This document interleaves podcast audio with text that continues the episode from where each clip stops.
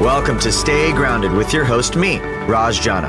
I'm the founder of Java Press Coffee Company, and my life changed after my mentor died with three months left until retirement. That experience inspired me to start a personal journey to discover how we can all live a purpose driven and meaningful life starting today. I interview everyone from best selling authors and business moguls to extreme athletes and monks to discuss happiness, success, and fulfillment to uncover powerful takeaways that empower you to stay grounded and make passionate living a reality. To access post podcast discussions, insights, and further resources, visit rajjana.com forward slash stay grounded. So thanks for joining me today. Now, let's get to grinding. Hello, everybody. Welcome to another episode of the Stay Grounded podcast, where we interview incredible people and take their life lessons and knowledge and help you create amazing lives for yourself. Today, I've got someone incredible on, on board. I've got Miss Natalie Kogan. Natalie is an entrepreneur, speaker, and author on a mission to help millions of people cultivate their happier skills by making simple, scientifically backed practices part of their daily life. That was super scripted, so I'm definitely going to let Natalie chime in and expand more on what she does. But Natalie is also the CEO at a company named Happier, where she does exactly what the company sounds like it does. Um, she creates products, experiences, and material to help people be happier every single day. And she is a amazing person, super awesome. Without further ado, hello, Natalie. Hello, Raj. I'm so excited to be here. I am beyond excited to have you here. Um, so, before we dive into the meat of the podcast and really getting to know who you are, I'd love if you could just, in your own words, introduce yourself to our audience and listeners. And uh, yeah, we'll go from there. Awesome. So, uh, I thought you did a great intro, but um, so my life's work is to help people make tiny, tiny, tiny changes to their routines of their everyday lives to live a fuller, happier, more meaningful life. That is my life's calling, and it's an unexpected one. Uh, so I grew up just as a little background. I grew up in what used to be the former Soviet Union. Uh, and I came to the US as a refugee with my parents when I was 13. We lived in refugee camps on the way here and ended up in the projects in a little town called Ypsilanti, which is outside of Detroit. So I had this kind of very rough beginning to my American dream. And it directly brought me to this life's calling to help millions of people be happier because my first attempt to find happiness failed miserably, even though I worked my butt off to get there. So originally, I thought we all become happier if we achieve a lot of amazing things in our lives. And I say this in my intro because I think it's really important to come out and say to people that the reason, you know, I'm not a PhD, right? I don't have uh, a scientific background. And so I often start this way in my intro because I want to make sure that everyone listening uh, knows why I think you guys should listen to my advice. And there's this, a fantastic saying that um, those uh, the best teachers are those to whom the material they teach did not come easily. And the material i am teaching about how to live a happier life by making tiny tiny changes in your day did not come easily to me because i tried to find happiness through every possible channel and i ran in all the wrong directions. So my attempt to find it through achievements uh, failed miserably, but I tried very, very hard for two decades and I did achieve a lot of things. We can talk about them later. I had a very successful career in business and entrepreneurship. And what brought me to the realization that happiness isn't something we find in the future. It's not this euphoric state of being, but rather it's a daily practice that consists of making these tiny, small changes in our everyday lives. Was my hitting a wall um, and burning out, trying to achieve my way into happiness, and discovering research on gratitude and kindness and self care and a sense of meaning, and really being amazed at the fact that it's really the simple things, the small changes the micro habits, that those are the ones that are scientifically proven to make a long lasting difference. And I resisted all this for a long time. I thought I was way too sophisticated for all this. You know, I was way smarter than all this research. You know, I was really attached to my ego and my judgment. But as soon as I started practicing these practices, which I know we'll talk about, uh, it fundamentally shifted the quality of my life, which eventually led me to quit my high profile executive career. I was uh, executive at PayPal at the time and to create Happier, which is what I do. And our mission, as Raj, you said, is to, it's really simple, but really audacious, is to inspire millions of people and give them the tools to make these very simple, scientifically proven habits part of their days so that they can thrive so that they can find happiness in their day today instead of struggling to find it somewhere in the future. So that's my that's what i do and there's many ways i do this. So at happier one of the first products we launched was um, our happier app and it's available today. You can download it um, for your iphone it's in very early alpha on android. There was a bunch of bugs but check it out. More than a million people have now used the happier app to share moments of gratitude um, and to create a gratitude habit. And it's been a life changing experience hearing how it's this tiny, tiny habit, if you stick to it daily, how it's changed people's lives. Um, we also now have a happier at work training program that I do. And my most exciting, and I have to be a little self promoting here because I'm so excited about it, but my first book uh, is coming out on May 1st, and it's called Happier Now How to Stop Chasing Perfection and Embrace Everyday Moments, including the difficult ones. And I want to talk about that later. Thank you so much for that, Natalie. You did way better than I did. So, um, yeah, no, thank you. Uh, and just to add on to what uh, Natalie, Natalie knows what she's talking about. Um, she's been up and down through the roller coaster of life, entrepreneurship, um, struggles, um, and she's a highly sought out keynote and TEDx speaker. Um, she's been everywhere, and I'm just so grateful to have her here. Um, so, I'd love to dive in and and start touching on on some of the uh, expertise that you mentioned. Um, so let's let's let's look at it. I want to talk about your personal routines and how a lot of this stuff fits into your life. So, um, how do a lot of these happier principles, or, or if you could walk us through what your daily routine looks like, I think that would be a really great way to just segue into into a lot of these concepts. Awesome. I think that's a great place to start because one of the things that took me a very long time to discover, but once I discovered that was the piece that fundamentally shifted the quality of my life was thinking about happiness not as a feeling, but as a practice. So, as a skill, as something that can be improved the more you do it. And that actually was, if you think about it, like it seems like a simple distinction, but it's incredibly empowering, right? So, if we all recognize that there are these simple practices and we can just do them, and that will bring us more happiness and well being, well, it's available to everybody. It doesn't mean it doesn't matter if you're rich or poor or male or female or entrepreneur or a writer. You can start doing this anytime. And one of the things that I love about all this research that I've done is none of these practices that are showing and research to improve your life, none of them require more than a few minutes a day. And I know how busy all our listeners are. You are busy, I'm busy. So that was really key for me.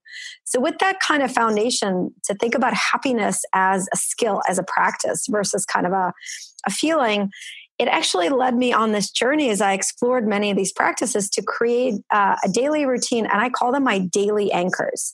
And actually, that's the big piece I do in my book is I ask people to explore all these different practices and create their own set of daily anchors. And the word anchor is also really important because one of the things that I've gained from having this consistent happiness practice is the ability not just to find more joy in my everyday moments, which is amazing, right? Because it means that every day I find joy, not just the peak days or the amazing days or the exciting days but this other piece, which is the resilience to get through challenging times in our lives. And I think that's even more important because research showed this, my own experience showed this, that when we have this daily anchor practice, when we make these little practices a consistent part of our routine, then when we get into a life storm, which let's admit it, all of us do, it's not possible to, you know, have a perfect life where nothing happens those practices become the anchors. So not only do we feel happier, but we actually gain more resilience for tough times. So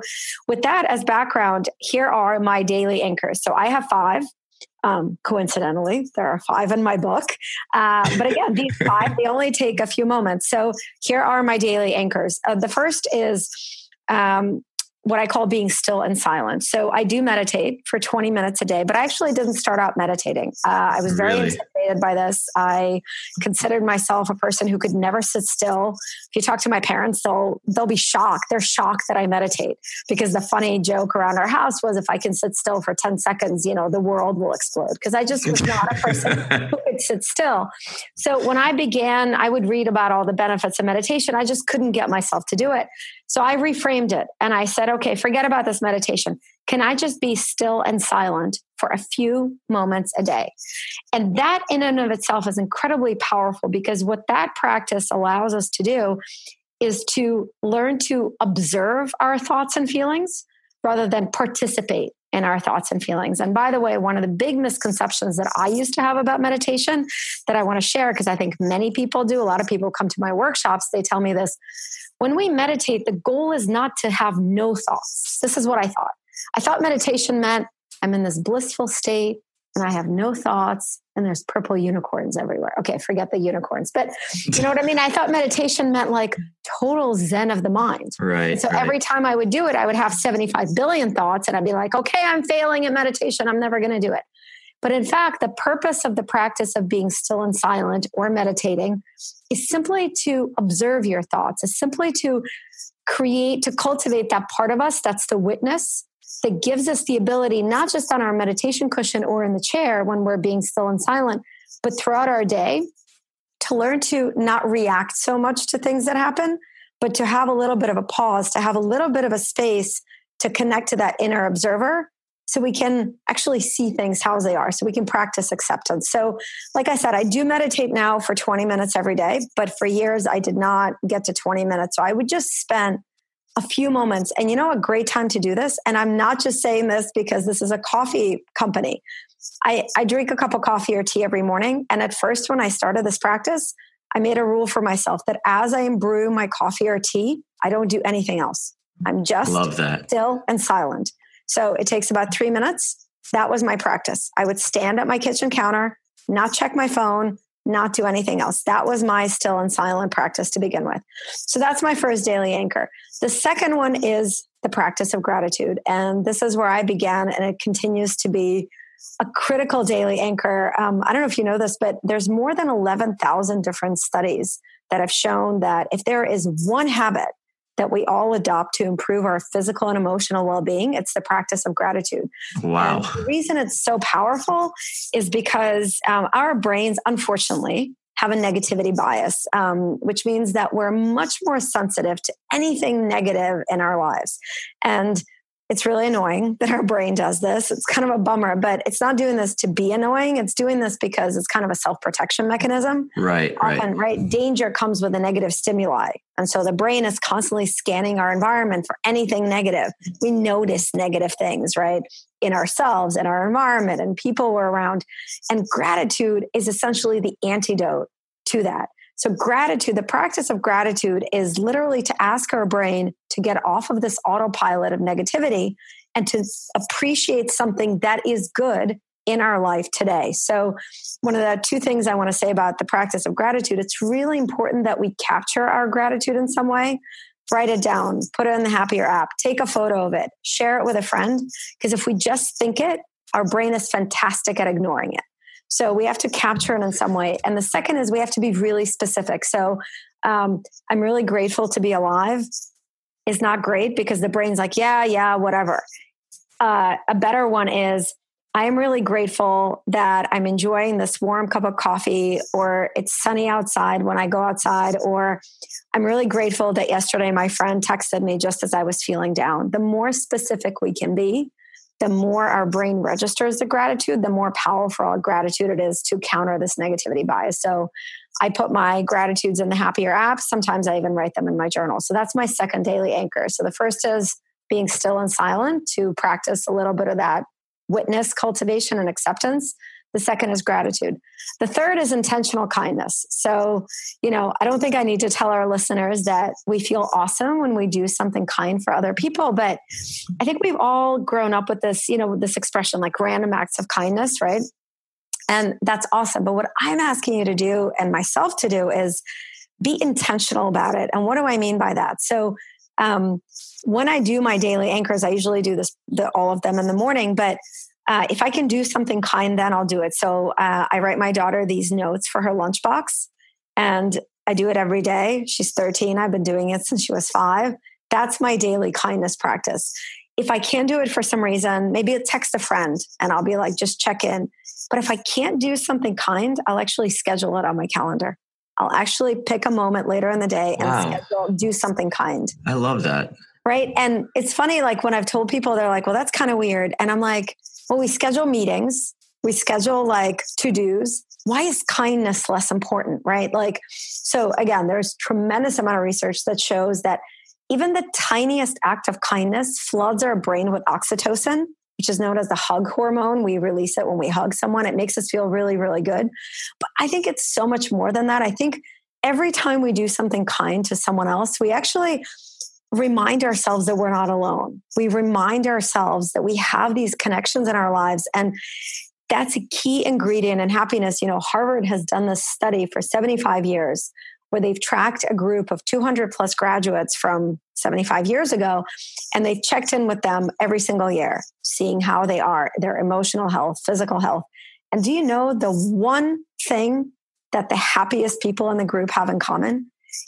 Some people in the group are really famous. Kennedy was in that group originally. So these are really famous, well accomplished people. But the one thing that the people in the group who are the happiest have in common is the strength of their relationships with people in their lives. Mm, Think of how amazing that is, right? Mm-hmm. And to me, kindness is the best way to fuel our relationships. So that's the third daily anchor. That's my third practice is intentional kindness. Um, the fourth one is what I call the bigger why. Um, it's having a sense of purpose, a sense of meaning. I don't think it's possible for us to truly, truly be happy if we don't feel like we have a sense of purpose in our lives. But a huge misconception that I used to have is I used to think that having a sense of meaning is, is something really grand. Like, and in order to find it, I need to go like on a pilgrimage to like the mountains of the Himalayas. And I need to like meditate for a year. And then like my sense of meaning is just going to like boom emerge. And I have to give up my life to find it. But what I've discovered through my own experience and also a lot of research is actually incredibly inspiring. And that is our sense of meaning comes from looking within our current lives as they are. And here's what I mean. So, um, uh, we derive there's three there's two components to meaning and this comes from um, a really uh, well-known psychologist martin seligman. He's at the university of pennsylvania. He's known as the father of positive psychology. I've been really influenced by his work and i love how he defines meaning as having two pieces. First it's connecting to something that is uh, something uniquely that we're good at. And then the second piece is sharing that with the world, using that to help someone else or a cause or a craft or another person. So it's connecting the best of us in order to help someone other than ourselves. And that's if you think about it, that actually can come down really to the tiniest things we do in our days today. So, one of the things I love to do, one of my favorite ways to practice this is when I make my to do list for the day, even though I'm in tech, I still write it down. As I make my to dos, I ask myself, how does this to do help someone else? So, the to do can be, um, okay, here we go. Let's use this one. My to do was on my to do list was to send you my bio. Okay, like that seems like a simple to do. What does that have to do with having a sense of meaning? Well, who does that help? Well, I think recording this podcast can help a lot of people find more genuine joy in their lives. So immediately that means putting my bio together for you is not just putting my bio together. It's actually something I'm doing to help other people and to connect something that I'm really good at teaching people about how to be happier and helping others. So I actually call this a to do list makeover. So if you just look at some of your to dos on your to do list and ask yourself, how does this help someone else? The most mundane, annoying tasks give you a sense of meaning. That's brilliant. connecting something you're doing that eh, that you're good at with helping others. So I do that every morning when I make my to-do list. At least 3 of the to-dos I ask myself, how does this help someone else? And you know, the best way it works is, you know, how we all have those to dos that are really annoying that we're like yeah. resisting, right? We all have yeah. them. Those ones, if we ask ourselves, how does this help someone else? Actually connecting to that sense of meaning in our to dos, not only like gives us a sense of meaning and makes us happier, it actually makes them easier to do. So that's my fourth daily anchor is to connect to something that gives me a sense of purpose. And my fifth one is self care. Um, and this is actually something that for years, for most of my life, including for a couple years as I was running happier, that I had the hardest time with. Because self care, taking time to do something to nourish ourselves, requires that we actually practice self love. And for me, this was really, really hard. It was very hard for me to accept myself or love myself unconditionally for most of my life. I had to earn it. You know, that right. voice in my head was kind of like, well, you're not good enough yet. Like you haven't done this right, or you made this mistake, or you heard this person, or you haven't yet achieved enough. And I'm saying this because I think most of us can relate to having that voice in our head. Yep. And the practice of self care, one thing I want to say about it is what I try to do is I practice it even on days where I hear that voice because through practice, we can cultivate the feeling. And it's actually a concept that comes from yoga. There's this very powerful concept in uh, yoga called the samskara. And samskara is an emotional groove in our mind, and it comes from our repeated behavior. So if we get angry a lot, it's very easy for us to get angry because that emotional groove of anger gets very deep. So it's like ski tracks, it's very easy to slip into it. But the beautiful thing about these emotional grooves is we can cultivate the ones that we want. So, what the yogis learned is when we do something kind, even if we don't feel kind, if we do it consistently, we'll actually start experiencing kindness. The same thing with self care. So, even if we feel guilty taking time to do something to nourish ourselves, which I know many of us busy people do, or if we think we don't deserve it, if we just stay consistent and do it, will cultivate the feelings of self love and acceptance. So, my self care practice, um, there's one of a couple of things I do every day. So, on most days, I take a long walk. It's something that really nourishes me. So, that's a practice of self care. Or I'll take a yoga class. Um, or even something as small as like taking out one of my favorite books and reading a couple pages just really comforts me. Um, that's a practice of self care. But what I try to do is every day practice something that nourishes my mind, body, or soul in some way, even on days where I'm like, oh, I don't have time for this, or I feel guilty taking time for myself, or I don't deserve it. I practice because through practice we cultivate the feeling. So those are that's my daily routine. Those are my five daily anchors. Stillness and silence for a few minutes to practice that cultivating the witness, gratitude, intentional kindness, a sense of meaning and connecting it to something that I'm already doing, and then some kind of self care. That was brilliant. I, I, love that so much, especially since all of those things are so tangible. Mm-hmm. Um, and it's stuff that we're already doing. Um, mm-hmm. You know, like I've always felt like self care, for me at least, is, and I, it took me a while to realize this too. Um, I used to also work corporate America, hustle, mm-hmm. hustle, hustle constantly. And and one thing I realized is that if you don't take care of yourself, you can't take care of anyone else. Right. This is, I think, one of the most, and I love that you're saying it, and I want to like interrupt you, pause on that. I think it's Please. a huge insight.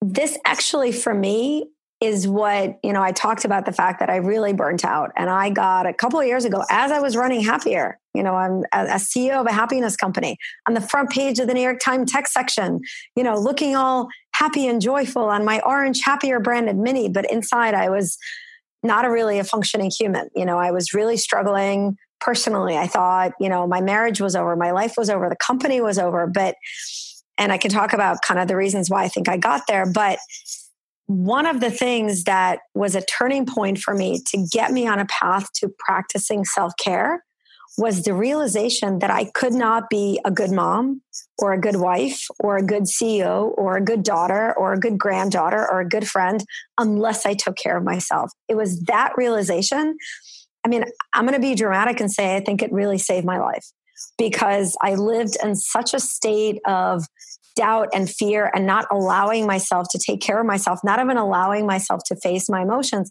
So I think it's so powerful. And this is actually when I give talks and speeches and I do workshops, I actually end my talks this way.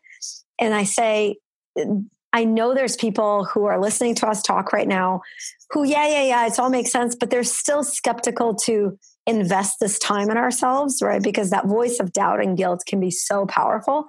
And so what I say is, okay, if you don't, if you can't do this for yourself, here's what I want you to think about is you cannot give what you don't have. And that's exactly what you said. And I think it's so powerful. Mm. I have this written in my journal everywhere is you can't give what you don't have. We cannot, you know, I often ask, and I'll do this now, like to the listeners, like take a moment and think of a person in your life that you really love, right? Like I always think of my daughter, Mia, who is 13 and, you know, the love of my life. And if I asked you, like, what kind of life do you want that person to have? I think most of us would say something very similar, right? I think we'd say we want that person to be happy and fulfilled and, you know, have a life with people they love and cared for, right? We'd all say the same thing. Well, here's the thing the only way we can actually help those people have that is if we invest in doing this work within ourselves because mm. we can only give what we have. And the thing is, for years, I denied this. For years, I thought like I was this martyr, right? Like I didn't take care of myself, but I thought like, oh, but I can be an amazing mom or a wife or a CEO. That's why I burnt out. My tank was completely empty. And so I think it's so important this point that we can only give to others what we have within ourselves. So if we run ourselves dry, if we don't fuel ourselves, if we don't take care of our mind, our soul, or our body, we cannot help people in our life live these fulfilling lives that we wish for them. I love that so much, and it's something that I've tried to practice um, on a daily basis. And and I want to kind of segue into that. Actually, you know, it I think it takes a lot of, like you mentioned, it takes practice to create this, to cultivate and create this attitude that you can find a lot of joy in simple things. Um, do you have any tips or advice that you can give myself, listeners, to kind of get away from this mindset that you know we have to have something down the road or that big thing is what we need, and and and and find the same level of fulfillment in the daily things and and because I, I, I mean, I've experienced it myself, and I see you, and and you're like, it, I see the change, and yeah. it, it it sounds, it feels good to just hear what you're saying. Um, like I would love to have that type of insight and to like find the same appreciation in little things. And like, so do you have any insight that you could share with people? Well, I do actually.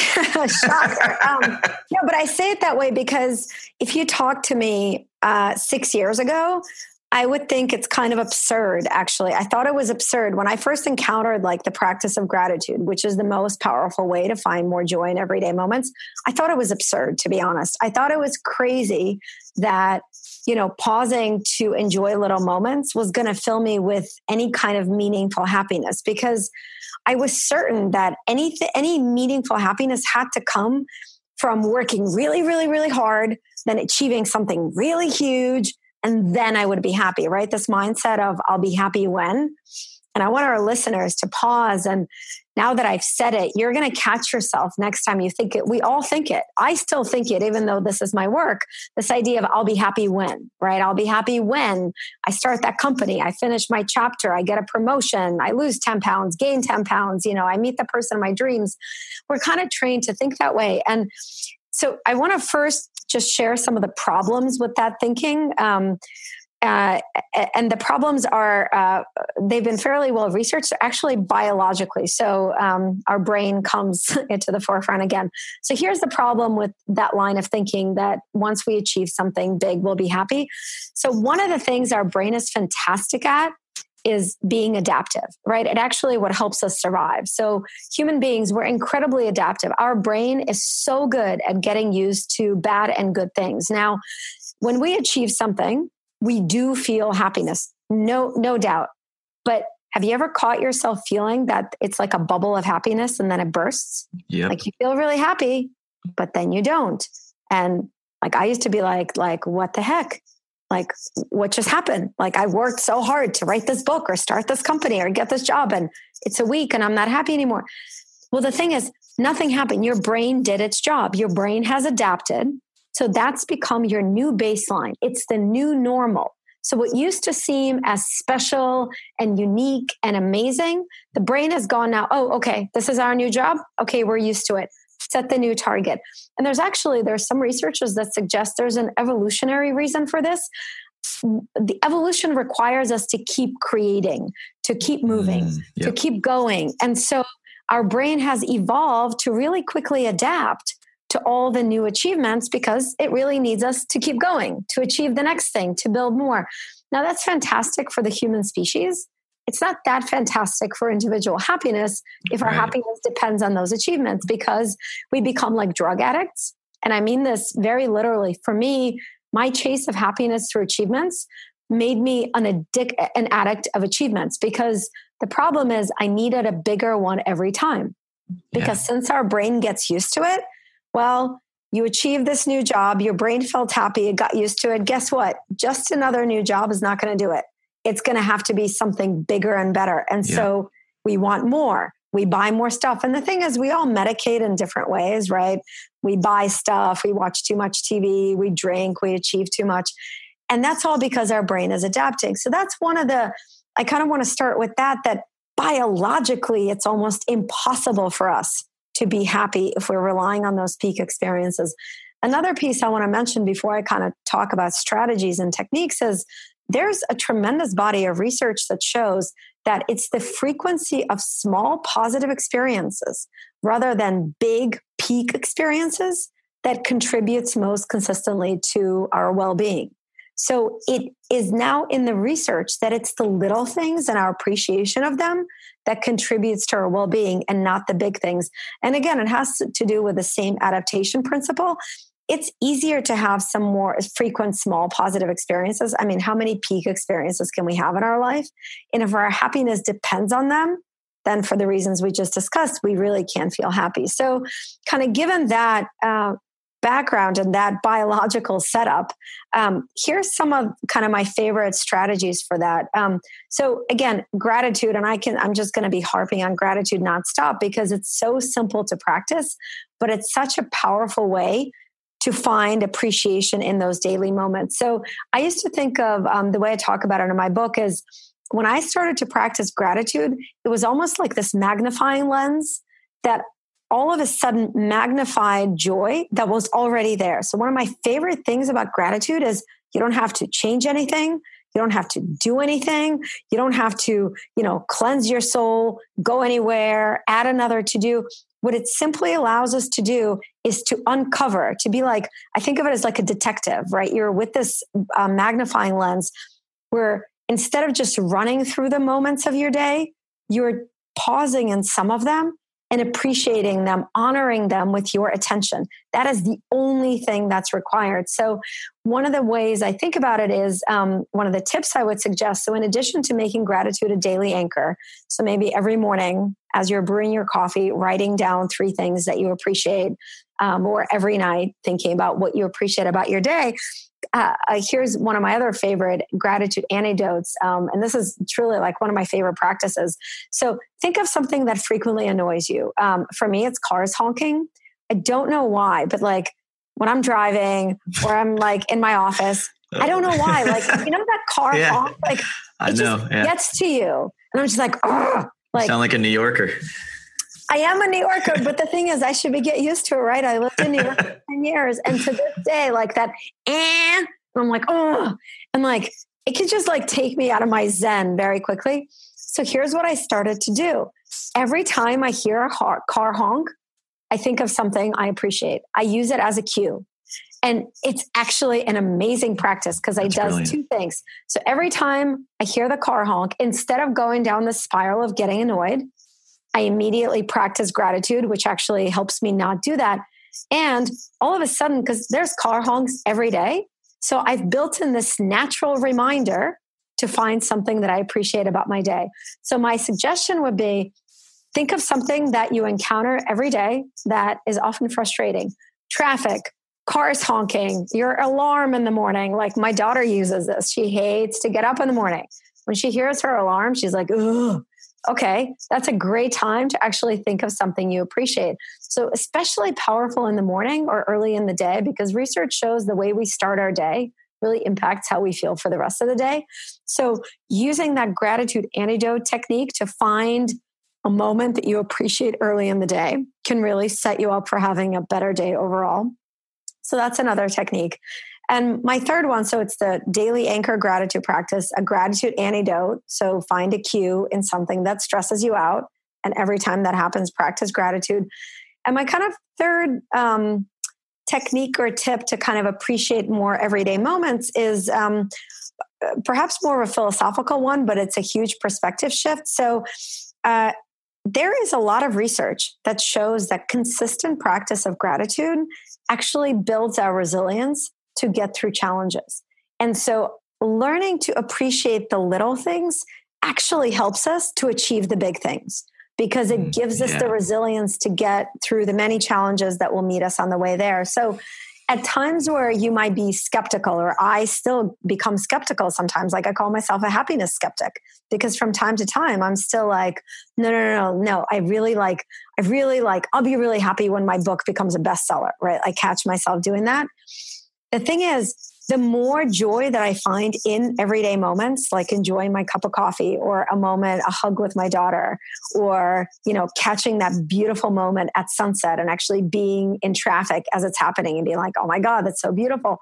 The more that I do that, I'm actually building resilience for those challenges that are definitely going to come on the way to making my book a bestseller, right? To doing my work. And so when I became aware of that research, it was kind of this extra boost to recognize that sticking to this practice and appreciating those little moments isn't just giving me more joy, but it's actually helping me achieve those bigger things that I really care about.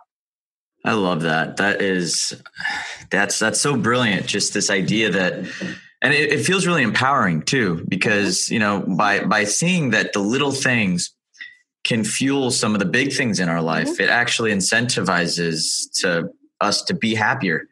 That simple frame that you just did was was amazing. Uh, I, I, know I say this a lot. I probably said this at least ten times on on this no, podcast you know alone. I'll take it because you know what else makes you happier? Getting compliments. Well, I will. Really true. So I'll I'll do this. We'll, we'll do that. I'll do this all day long. All right. Well, I'll I'll keep giving them because uh, you know, and that's another thing. Giving. I, I think back to what you were saying. Giving compliments makes me feel good. Absolutely. Um, just spreading love and and and I, I love this. I love everything that you stand for and everything you're doing, and I think you're doing such an amazing job. Um, I wanted to to ask one question. You know, we talk a lot about happiness mm-hmm. and and and being happy and being happy, but uh, the inevitable part of life is that we're also sad and we're also upset and we're also angry and we're yes. also hurt disappointed, jealous. I mean, there are a lot of emotions that we might feel. Yes. So, in the midst of when you feel that way, how do you stay grounded? How do you how do you bring yourself back to uh, your anchors, or, or or or how do you bring yourself back to a place of of of joy, like coming from from those places? Totally. So I love this question. I'm going to try not to talk for an hour about it because this is actually, you probably know, this is like one of my big things and something that I feel um, we don't talk enough about in the world, including when we talk about happiness. So uh, I want to share, I'm going to try to keep it short, but a couple thoughts. So, first of all, you know, um, one of the reasons I wrote my book, because um, I already was sharing my message in different ways, but one of the reasons I wrote my book is because even as I was running happier, even as I was practicing gratitude and kindness, I got to that really dark part of my life that I mentioned. So, why did I get there? Right? I was doing all these practices. Well, the reason I got there is because I never learned this really critical happiness skill. And that is how to be okay with not being okay. And I want to say this again a critical skill to truly, genuinely, unconditionally living a fulfilling, happier life is learning how to be unhappy. I actually, mm. this is to me is the huge missing piece. I never allowed myself to actually feel the sadness that I felt, to feel fear, to feel self doubt. I mean, think of it. I was a refugee, not speaking English, living in the projects, going to eighth grade. I mean, can you imagine what those eighth graders did to me? Yeah. Okay. Like, we are not nice in eighth grade. Okay. So that's for a different podcast. But I had a really, really rough couple years. I never, I come from a culture you know, Russian Jews, we're not a culture that talks about our emotions. We're not a culture that mm. talks about challenges because you just sort of button it up and you push through and you keep going. And look, that fighter spirit really helped. It helped my family escape and survive. But I never actually even acknowledged that I was feeling all those things. So I, for 25 years, I just collected. Every time I felt what we call a negative emotion of, self, of stress or fear or self doubt, I would run away. First, I ran away through achievements. So every time I felt it, I like literally would start a new company or write a new book. but no, no joke. Like I was an addict, right? And then when I discovered gratitude, gratitude became my escape, right? So anytime I felt sad or stressed, I was like, okay, okay, let's practice gratitude. And I overachieved at gratitude. But the thing is, gratitude is not a band aid. We cannot put it over all of those other completely natural human emotions that we call negative, I call difficult, right? Because mm. there is so much research that shows that when we pause to acknowledge, simply acknowledge a difficult emotion that we're experiencing, so literally saying, I feel sad, or I have fear, or I am stressed, we immediately reduce the intensity and duration that we feel them. Think about it simply acknowledging that we may be feeling something difficult helps us to get through it faster. And the reason for that, I find it such a powerful insight. The reason for that is uh, when we experience an emotion, it's the back of our brain, that amygdala, that reptile brain, the fight or flight. Yeah. That's the part that's responsible for emotion. So when we experience an emotion, we're kind of, you ever feel like you're consumed by it, right? Like you're all stressed out, like yep. you're totally overwhelmed when we acknowledge it, when we say to ourselves, I feel stressed out, we move from the amygdala to the frontal cortex, to that part of our brain that analyzes, that plans, that observes. So instead of being consumed by our emotion, we are now a little bit witnessing it. We're observing it. We're now have a little bit of distance from it. And that dramatically reduces the intensity with which it, we feel it. We're no longer captured by it. We're not victim to it. We're able to have it and we recognize it's not the only thing we feel. So to me, I say this now again, I could talk for hours about this because I did not have this wisdom for most of my life. And my inability to acknowledge my fear of having these negative emotions, I didn't think I could like as an entrepreneur as a ceo of a company called happier how could i admit to myself that i felt fear? How do i admit to anyone else that i was so stressed out and self-doubtful? So i never allowed myself to even acknowledge. The thing is just because we run from our emotions doesn't mean they go anywhere. Yeah. and what happened to me is a few years ago in the middle of running happier all of that pain just came out. And everything in my life went back black. And I I mean, I didn't want to wake up in the morning. I don't know how to say this without being dramatic about it. I it affected everything, my marriage, my family, the company. I was a terrible CEO. I was making awful decisions. And I got to really a breaking point, and it was that breaking point and um, recognizing that I could not go on that way that really led me on this journey to learn about this other piece of being happier. And that is the skill of learning how to acknowledge difficult emotions, how to get through them, how to not fear them. And that's why I wanted to write this book because to me, you know, the, initially you asked the question of like, how do we deal with unhappiness to be happy again? I actually think that my definition of happiness is not a state that's void of negative emotion. I think true, genuine happiness is our ability to embrace all of our emotions. So I actually think that acknowledging and feeling difficult emotions is part of what I call genuine happiness. Because once we learn to do it, we don't fear them so much.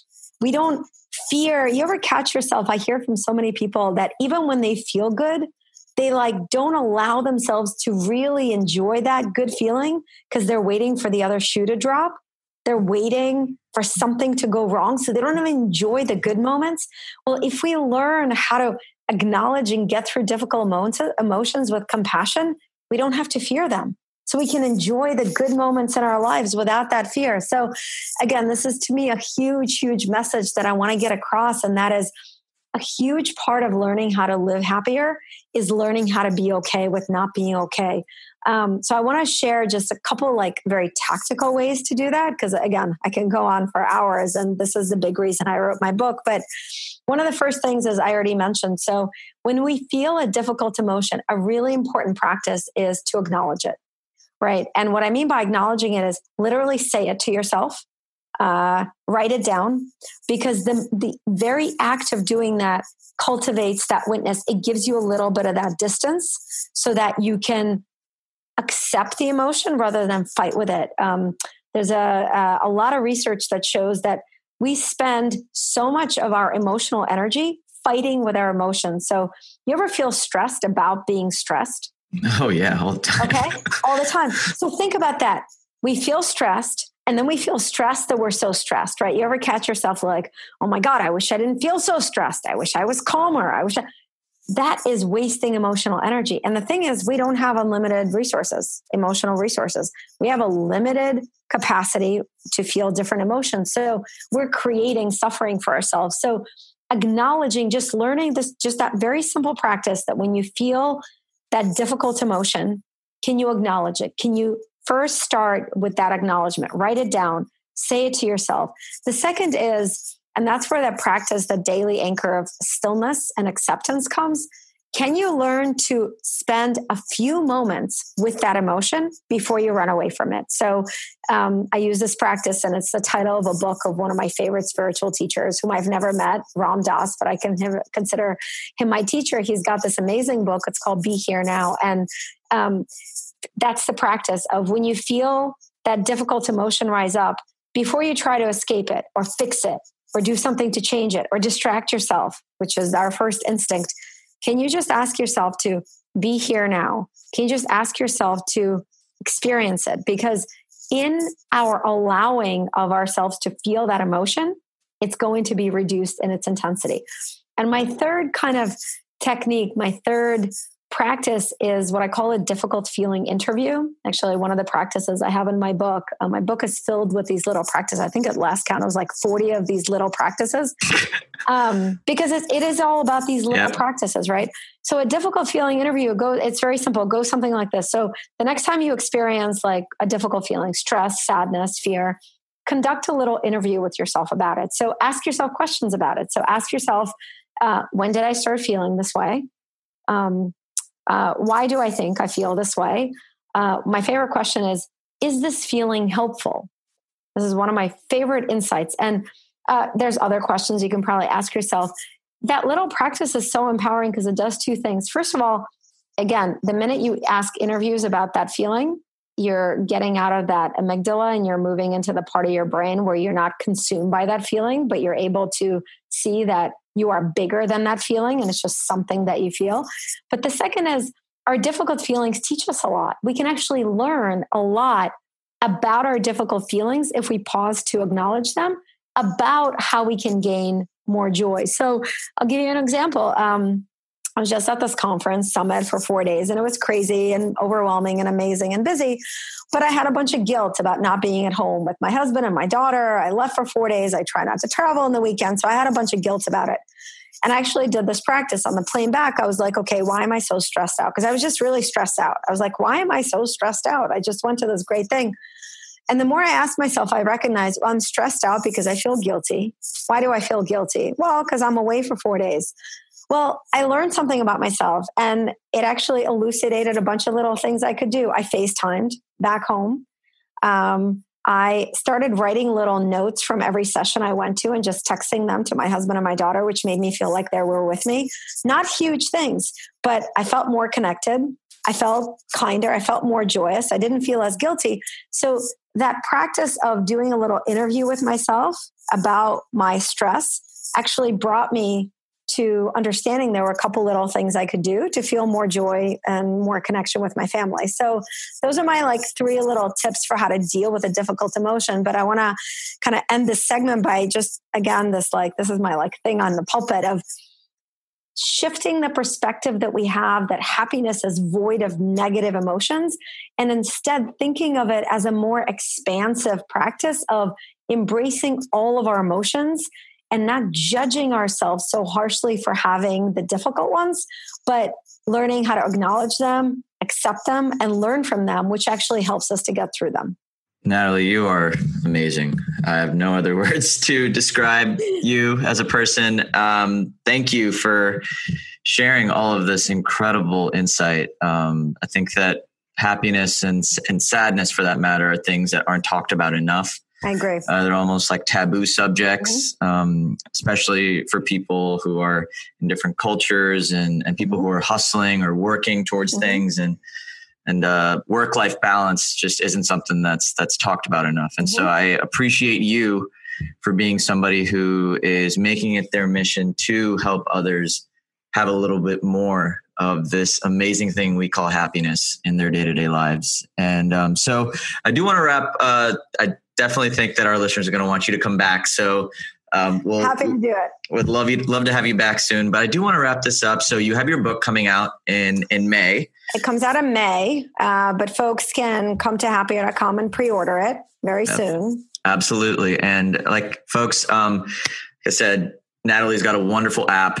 Um, it's the Happier app. You can download it on her website, which is www.happier.com. Yep. And you can also come, if you come to the website, you can subscribe to my email, which I write myself every week. Every email you get is written by myself. And in it, I share these little practices. That's what I do in my email. I'm on her email list and I look forward to reading her emails every week. So, everybody, uh, I'd highly recommend checking out Nataly and all of her amazing work. Uh, again, Nataly, thank you so much for being here. I've learned a lot, and I know that our listeners uh, probably have too. And so, um, yeah, uh, thank you. And uh, folks, uh, so that's a wrap for this uh, this week's episode of the Stay Grounded podcast. I'm your host, Raj Jana, and in the meantime, stay grounded.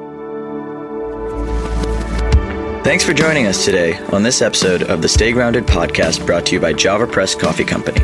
My name is Raj, and I hope you found this interview helpful as you create your own ways to make daily happiness a priority. If you're interested in learning more about how your morning coffee can turn into a consistent source of joy in your life, visit www.javapress.com to learn how our products can help you do that and use the coupon code PODCAST for 10% off your purchase. Again, thanks so much for joining us. Stay grounded.